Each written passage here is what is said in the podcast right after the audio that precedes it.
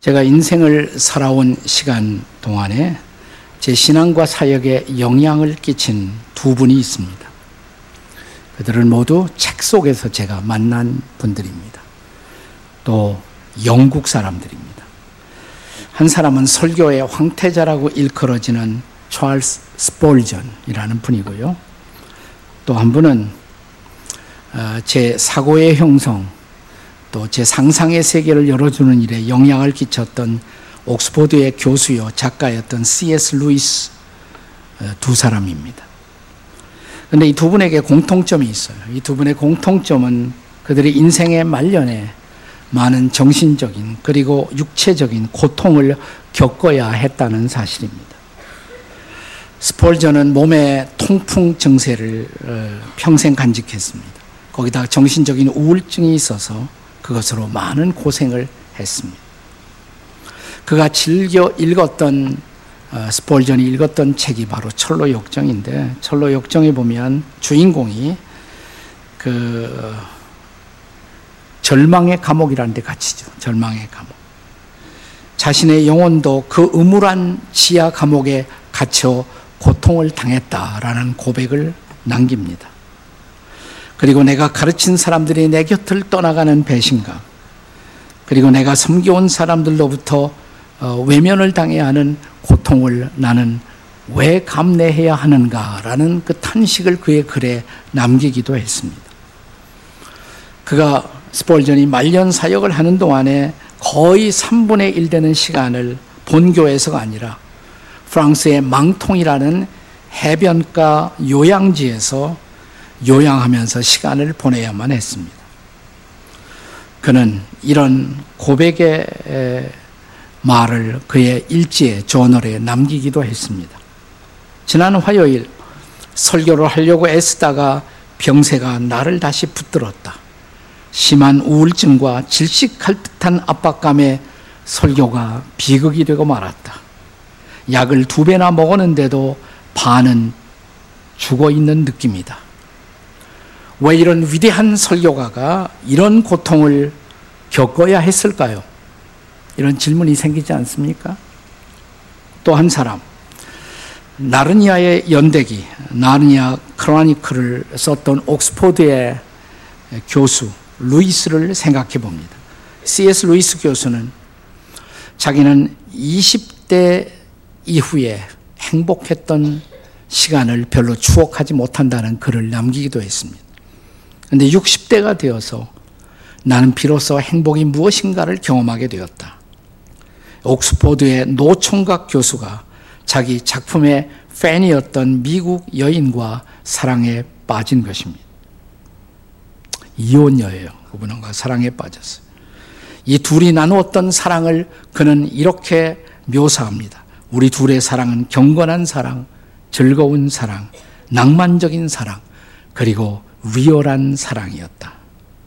어떤 때는 폭풍처럼 격렬하고 어떤 때는 부드러운 신뢰화를 싣는 것 같은 감미로운 사랑이었다라고 글을 남겼습니다.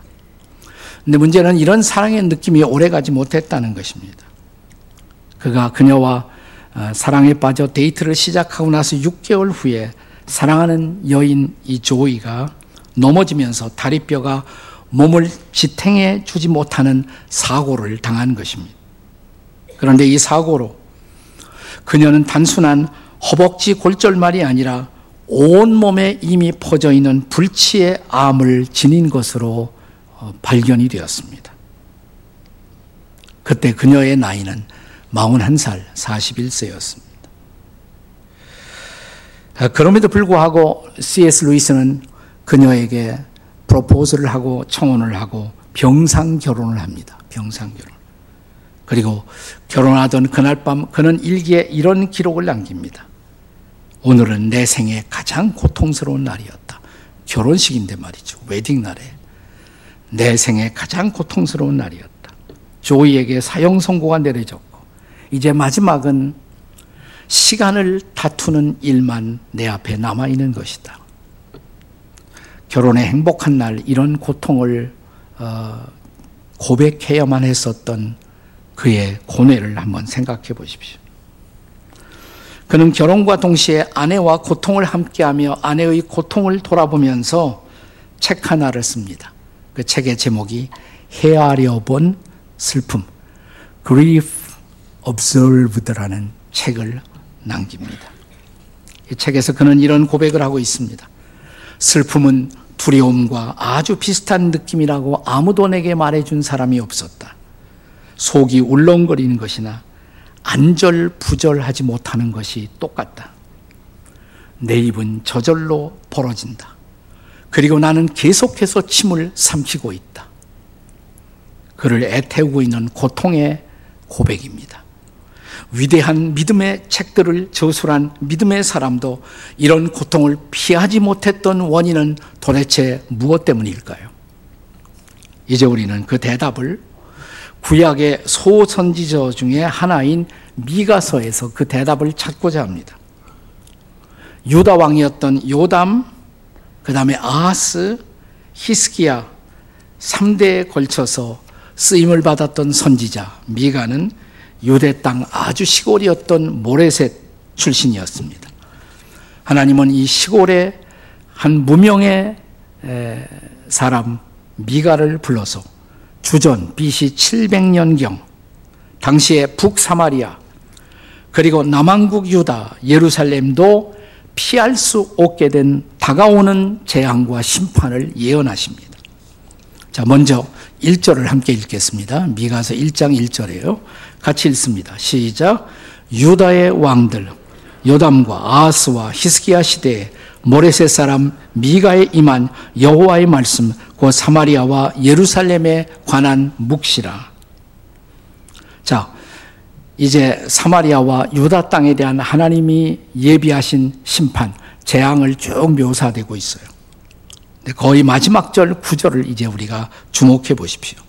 9절을 함께 읽겠습니다. 시작. 이는 그 상처는 고칠 수 없고 그것이 유다까지도 이르고 내 백성의 성문 그 예루살렘에도 미쳤습니다. 여기서 주목할 표현이 뭐냐면 네, 유다까지도 또 예루살렘에도라는 표현입니다. 자, 하나님을 경배하는 성전이 있는 예루살렘. 거기서 하나님을 섬기고 있던 유다 백성들에게도 이 상처가, 이 고통이 예외가 아니었다는 사실입니다. 자, 이 말씀이 오늘을 살고 있는 여러분과 저에게 시사하는 것은 무엇입니까? 우리가 하나님을 신뢰하고 믿고 또 사랑하고 섬기면서 인생을 살고 있지만 어쩌면 우리에게도 비껴가지 않는 상처, 우리에게도 예외가 아닌 고통, 그 원인은 도대체 무엇일까요? 라는 질문과 상통하지 않습니까? 왜 그럴까요? 자, 그 첫 번째 대답을 우리가 미가서에서 찾습니다. 그 대답은 우리도 동일한 허물과 죄를 범한 때문입니다. 뭐다 같이 한번 읽어보세요. 시작. 우리도 동일한 허물과 죄를 범한 때문입니다. 본문의 5절 말씀을 함께 읽겠습니다. 5절 같이 읽습니다. 시작. 이는 다 야곱의 허물로 말미암음이요 이스라엘 족속의 죄로 말미암음이라. 야곱의 허물이 무엇이냐? 사마리아가 아니냐? 유다의 산당이 무엇이냐? 예루살렘이 아니냐? 여기 중에 두 개 중요한 단어가 나와요. 하나는 허물, 또 하나는 죄입니다. 허물과 죄. 허물이란 단어는 본래 하지 말아야 할 것을 하는 것이에요. 여기는 들어가지 마시오. 경계선을 했으니 들어가요. 그런 게 허물이에요. 하지 말아야 할 것을 하는 것. 근데 죄라는 것은 뭐냐? 해야 할 것을 하지 못하는 것이에요. 자, 화살을 쏴요.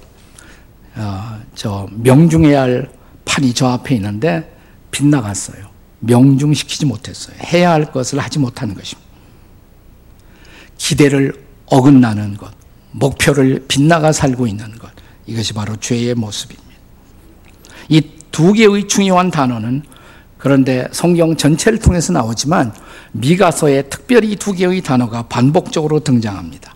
오늘 본문에도 등장하지만 방금 읽은 말씀 5절, 근데 1장 13절에도 또 3장 8절에도 또 8장 7절에도 이 허물과 죄 이 단어가 반복적으로 언급되고 있습니다. 자, 여기 마가가 지적하고 있는 것은 뭡니까? 유다 백성들에게도 하나님을 그토록 사랑했던 백성들에게도 허물과 죄가 예외가 아니었다는 사실입니다. 저 북왕국의 수도인 사마리아가 우상숭배와 탐욕으로 부패했던 것처럼 저 남왕국 유다의 수도 예루살렘도 동일한 허물과 죄로 부패했다는 것입니다. 그래서 이제 이 재앙과 심판은 피할 수 없는 현실이 된 것입니다. 자, 이것을 오늘의 우리의 삶의 현장에 적용한다면 무슨 메시지입니까? 우리가 보통 세상의 죄악, 죄로 물든 세상, 이렇게 세상을 말하지만 그 동일한 죄악이 우리에게도 있다라는 것이죠. 하나님의 백성들에게도 이 허물과 죄는 예배가 아니라는 것입니다.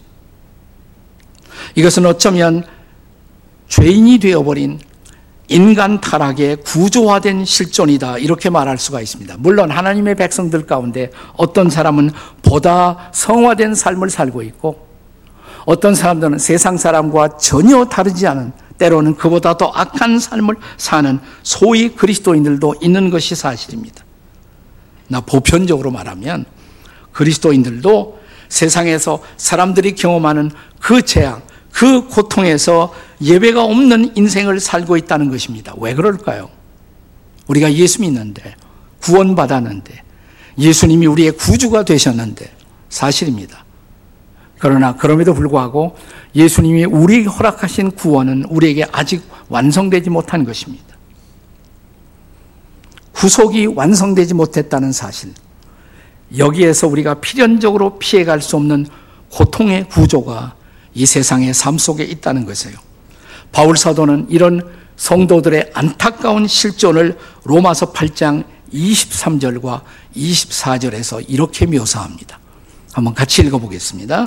다 같이 시작. 그뿐 아니라 또한 우리 그 성령의 처음 익은 열매를 받은 우리까지도 속으로 탄식하며 양자 될 것, 곧 우리 몸의 속량을 기다리느니라. 그 다음 24절. 우리가 소망으로 구원을 얻었음에 보이는 소망이 소망이 아니니 보는 것을 누가 바라리요. 자, 우리가 구원받은 것은 사실이에요. 죄사함 받았고 하나님의 자녀가 되었어요. 그러나 성령을 모시고 구원받은 자로 하나님의 자녀로 살고 있지만은 우리의 몸은 영혼은 구원받았지만 몸은 아직도 타락의 영향을 받고 있다는 것이에요.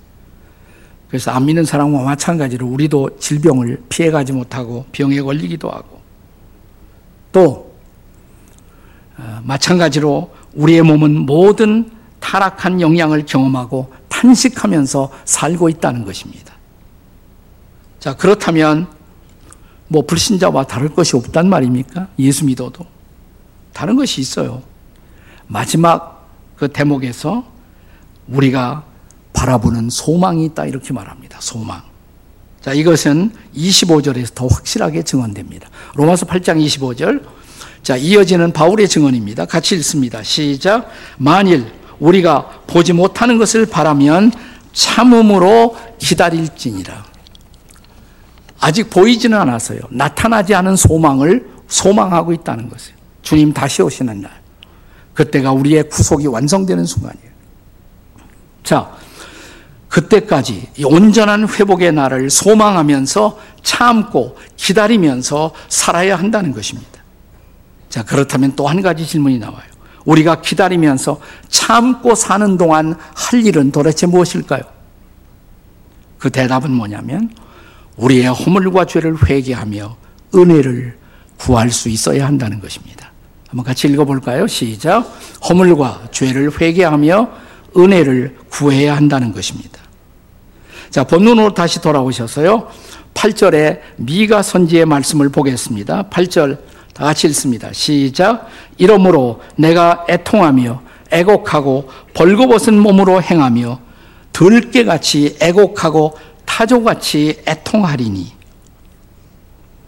이것은 당시에 하나님의 땅에 살고 있는 하나님의 백성들의 허물과 죄를 인지하면서 그 죄를 이 선지자가 대신 짊어지고 대신 울고 대신 회개하며 대신 애통해야 하는 것입니다. 이런 것을 대속적 회개 이렇게 말할 수가 있어요. 대속적 회개. 마치 예수님이 우리를 대신해서 우리의 죄를 짊어지고 심판과 저주를 십자가에서 받으신 것처럼 지금 미가 선지하는 그 시대의 아픔, 그 시대의 이웃들의 허물과 죄를 대신 짊어지고 대신 회개하면서 대신 울고 대신 하나님 앞에 회개하고 있는 것이에요. 이게 대속적 회개예요. 자, 그러면서 하나님 우리를 불쌍히 여겨달라고 하나님의 긍휼을 구하고 하나님 우리를 사랑하지 않느냐고 그 사랑을 베풀어 달라고 하나님의 인애를 구하고 있는 것입니다. 사실 이 미가서는 마지막 결론이 중요해요. 이 미가서도 1장, 2장, 3장 읽어 내려가면 스트레스에 걸려요. 너무 어두운 장들이에요. 그러나 미가서의 마지막 메시지가 중요합니다. 자, 거의 끝날 무렵 7장 18절 한번 같이 읽겠습니다. 7장 18절. 시작. 주와 같은 신이 어디 있으리까?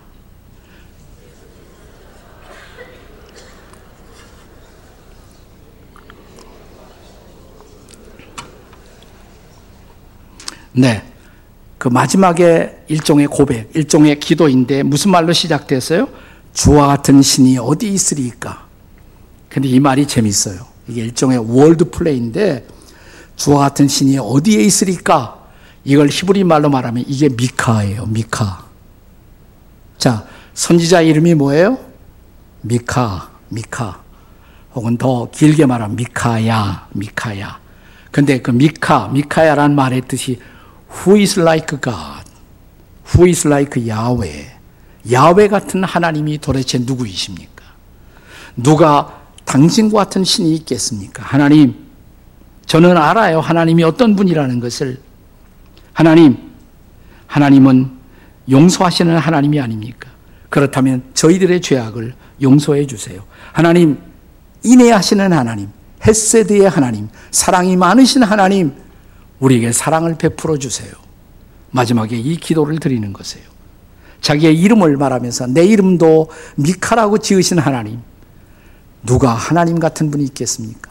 저는 알아요. 하나님이 용서의 하나님, 하나님이 사랑의 하나님, 하나님이 인애의 하나님인 것을 그 인애를, 사랑을, 은혜를 베풀어 주십시오라는 기도예요. 제가 기도하오니, 제가 회개하오니, 주님, 우리를 용서하시고 우리에게 새날을 허락해 주십시오. 자, 그렇다면 미가 선지자의 눈물의 탄원, 회개의 촉구는 역사적으로 어떤 결과를 가져왔을까요? 자, 제가 이 설교의 화두에서 미가 선지자는 세 왕을 섬겼다 그랬습니다. 세 왕. 누구죠? 벌써 다 잊어버리셨어요. 요담, 아하스, 그 다음 마지막이 히스기야. 예, 요담, 아하스, 히스기야. 3대에 걸쳐 그는 사역을 했습니다. 정확하게 말하면 요담 왕 말기부터 사역을 시작해요. 그리고 세월이 흘러갑니다. 15년 이상이 흘러갑니다. 그리고 드디어 자 그렇게 그가 회개를 외치고 대신 하나님 앞에 울며 애통했음에도 불구하고 자기 나라 유타 나라에는 어떤 변화의 징조도 보이지 않았습니다. 여전히 어두운 나라, 여전히 슬픈 나라, 여전히 범죄가 넘쳐나는 나라였어요. 자, 그런데 세 번째 왕, 미가 선지자가 경험한 세 번째 왕 히스기야가 왕에 즉위하게 됩니다. 남유다 왕국의 13세 번째 왕이에요. 13대 왕. 근데 이 왕이 되자마자 히스기야가 먼저 한 일이 뭐냐면 예루살렘의 성전을 깨끗이 수리합니다. 그건 뭘 말해줘요? 성전에 관심이 많다 이 말이죠. 하나님에 대한 관심을 말해주는 성전을 수리해요. 그 다음에 우상 숭배하던 하나님도 섬겼지만 우상을 숭배했던 우상의 산당들을 다 제거합니다. 그리고 그는 진실로 하나님을 예배하고 기도하기 시작합니다.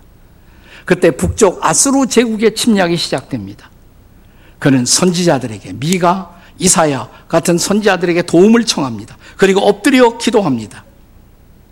그 무렵 그렇게 아름답게 시작된 개혁의 역사에도 불구하고 히스기야가 병들게 돼요.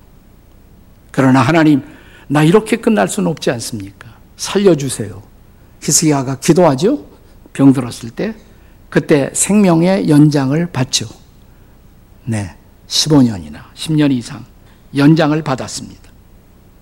그리고 아수르의 침략, 이 북쪽의 침략에서 자기의 조국을 지키는 그 놀라운 사명을 감당하게 됩니다. 하나님이 긍휼을 베풀어 주셨어요.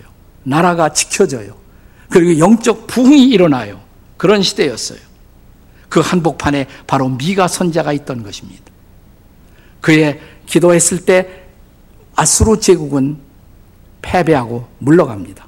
그들이 맹렬하게 예루살렘을 포위했을 때 이 물이 문제거든요. 물이 식수가 없으면 싸울 수가 없는데 하나님이 놀라운 지혜를 주셔서 소위 히스기야 턴너를 팝니다. 그 깊은 바위에 수로를 뚫어요. 양쪽에서 이 수로가 시작되는 포인트가 기은섬이라는 샘이라는 저 어, 예루살렘 성에 그 지금 예루살렘에 가면 저 남쪽에 지금 현재 성의 남부에 있는 작은 샘이 있어요. 기은샘. 반대쪽에 실로암이 있어요. 양쪽에서 뚫어와요. 근데 그 바위가 가운데서 기적적으로 만납니다. 그게 소위 히스기야 터널이에요. 여러분 지금 예루살렘에 가면 히스기야 터널을 통과할 수가 있어요. 네. 이렇게 바지를 다 걷으면 여러분이 물을 밟으면서 히스기야 터널을 통과할 수가 있습니다. 살면서 이런 것도 한번 해보셔야죠. 예? 예루살렘 가서 히스기야 터널 한번 걸어보십시오. 네. 걸어보고 싶다 한번 손 들어봐요. 관심 없다 그냥 계시는지. 제가 예루살렘에 여러 번 갔잖아요. 많이 20번 이상 갔는데 돈 많은 사람들이 가는 거 아니에요. 예, 소원이 있는 사람, 마음에 기도하는 사람 그런 사람들에게는 기회가 주어져요. 나는 여러분들이 한번 히스기야 터널을 밟고 걸으면서 야 성경이 진짜로구나 역사적 사실이로구나 이런 것도 확인하는 감동을 누릴 수가 있습니다. 그렇습니다. 그런데 이런 미가 시대 히스기야 왕 시대에 체험했던 놀라운 은혜 그것은 미가가 기도를 시작한 지 20년이 지나고 나서요. 그가 설교하면서 백성들을 꾸짖고 회개를 촉구했지만 백성들은 움직이지 않았습니다. 그래도 참고 계속 말씀을 전하고 계속 기도하고 20년 만에 드디어 부흥이 일어납니다.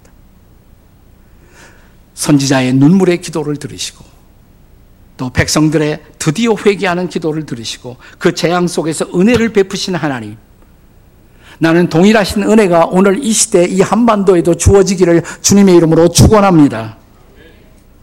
저는 오늘 이 설교의 화두에서 설교자 스폴전 목사님과 루이스 교수를 소개했습니다. 그들이 말년에 당한 고통의 이야기. 자, 그렇다면 이분들은 어떻게 이 고통을 직면해 이겨나갔을까요? 먼저 스폴전 목사님의 이야기로 돌아가겠습니다. 스폴전 목사가 한 번은 강의하는 가운데 자기가 우울증과 싸운 이 이야기를 적나라하게 고백합니다. 이런 말이 남겨져 있어요. 그의 강의의 내용으로. 여러분, 성경에는 우리가 힘들거나 특별한 경험을 하기 전에는 결코 이해할 수 없는 말씀들이 있습니다. 며칠 전입니다. 그날 종일토록 설교하고 저녁 저는 일과를 마치고 마차를 타고 집으로 오는데 몹시 지쳐 있었는데 갑자기 우울증이 돋았습니다. 하늘은 캄캄했고 삶의 의욕을 다 잃어버렸습니다. 왜 그럴까? 근데 그때 갑자기 고린도후서 12장 9절의 말씀이 떠올랐습니다. 내 은혜가 네게 족하니라. 내 은혜가 네게 족하다고요? 어떻게 족한데요? 제가 지금 힘든데요. 아픈데요. 나는 집에 돌아오는 즉시로 다시 그 구절을 펼쳐서 묵상했다. 주님은 계속적으로 내게 말씀하셨다. 내 은혜가 네게 족하다고. 내 은혜가 네게 족하다고. 마침내 나는 이렇게 응답했다. 주님, 그렇군요. 주님의 은혜는 이미 족하시군요. 그러자 이어서 웃음이 터져 나왔다. 그리고 그때까지 이해할 수 없었던 아브라함의 거룩한 웃음을 나는 이해할 수 있었다. 이 말씀 앞에 나의 불신앙이 우스꽝스러워졌다. 여러분, 우리 모두 큰 믿음의 사람이 되십시다. 작은 믿음은 우리의 영혼을 천국으로 인도하지만 큰 믿음은 천국을 우리의 영혼에 가져다 줍니다. 잘 들어보세요. 작은 믿음은 우리의 영혼을 천국으로 인도하지만 큰 믿음은 천국을 우리의 영혼에 가져다 줍니다. 무엇이 고통 중에도 스폴전을 붙들어 그가 믿음의 사람으로 끝내 살게 하는 것입니까? 은혜입니다. 하나님의 은혜입니다. 아멘. 그렇다면 그 은혜를 구하십시오. 하나님의 은혜를 구하십시오. 아니, 그가 이미 베푸신 은혜 가운데 거하는 저와 여러분이 되시기를 주님의 이름으로 축복합니다. 이제는 C.S. 루이스 교수 이야기로 다시 돌아오겠습니다. 그가 자기의 미국 신부 조이라는 여인과 6개월밖에는 살 수 없다는 선언을 받은 채 병상 결혼을 했다고 말씀을 드렸습니다. 그 후 그녀의 곁에서 그녀를 간호하고 돌보면서 그가 체험했던 기도의 은혜를 기도의 효염이라는 글에서 루이스 교수는 이렇게 고백합니다. 나는 이제 여인의 침대 곁을 때 때대로 종일토록 지키고 있어야 했다. 암이 허벅지 뼈를 갉아먹어 버리고 몸의 다른 많은 뼈에서도 암덩이가 자라나고 있는 이 여인. 때로 그녀를 침대에 옮겨 놓는데 세 사람의 도움이 필요했다. 의사들은 남은 시간이 몇 달 뿐이라고. 간호사들은 몇 주라고 말하기도 했다. 그런데 어느 날 한 착한 성도가 와서 그녀에게 손을 얹고 기도해 주었다. 6개월을 넘어서서 건강을 서서히 회복한 조이는 1년 후에 그녀는 걷기 시작했다. 거친 숲속을 지나 나와 함께 오르막 언덕길도 걸을 수 있었다. 마지막 엑스레이를 찍었던 사람이 이렇게 말한다. 대개 부인의 이 뼈들은 지금 바위처럼 단단하게 변했어요. 선생님, 기적이 일어나는 것입니다. 조인은 일시적이지만 회심의 기쁨, 자기가 예수님을 구세주로 만난 회심의 기쁨 이후의 기쁨, 그것을 루이스 교수는 surprised by joy 라는 표현을 씁니다. 기쁨으로 나는 놀라는 경험을 했다. 나는 거의 2년 이상 건강한 조이와 함께 손을 잡고 날아다녔다. 해외여행도 갔다. 아일랜드와 그리스 여행까지 할 수가 있었다. 그리고 그리스 여행에서 돌아와 조이의 병은 재발했지만 그녀는 실로 놀라운 평온 속에 눈을 감을 수 있었다. 루이스 교수는 종종 자신의 아내의 죽음 이후에 그리고 자신의 죽음을 기다리면서 자신이 쓴 책에 마지막 전투라는 책이 있어요.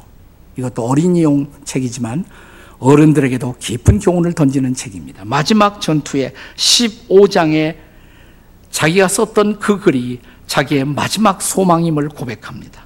뭐라고 썼을까요? 이렇게 썼어요. 드디어 집에 왔습니다. 여기가 진정한 내 나라입니다. 이곳이 내가 속한 곳입니다. 지금까지는 모르고 있었지만 이곳은 평생 내가 찾아 헤매던 땅입니다. 마지막 전투에 나오는 고백이에요. 한번 우리 다 같이 한번 읽어보세요. 처음부터 시작. 드디어 집에 왔습니다.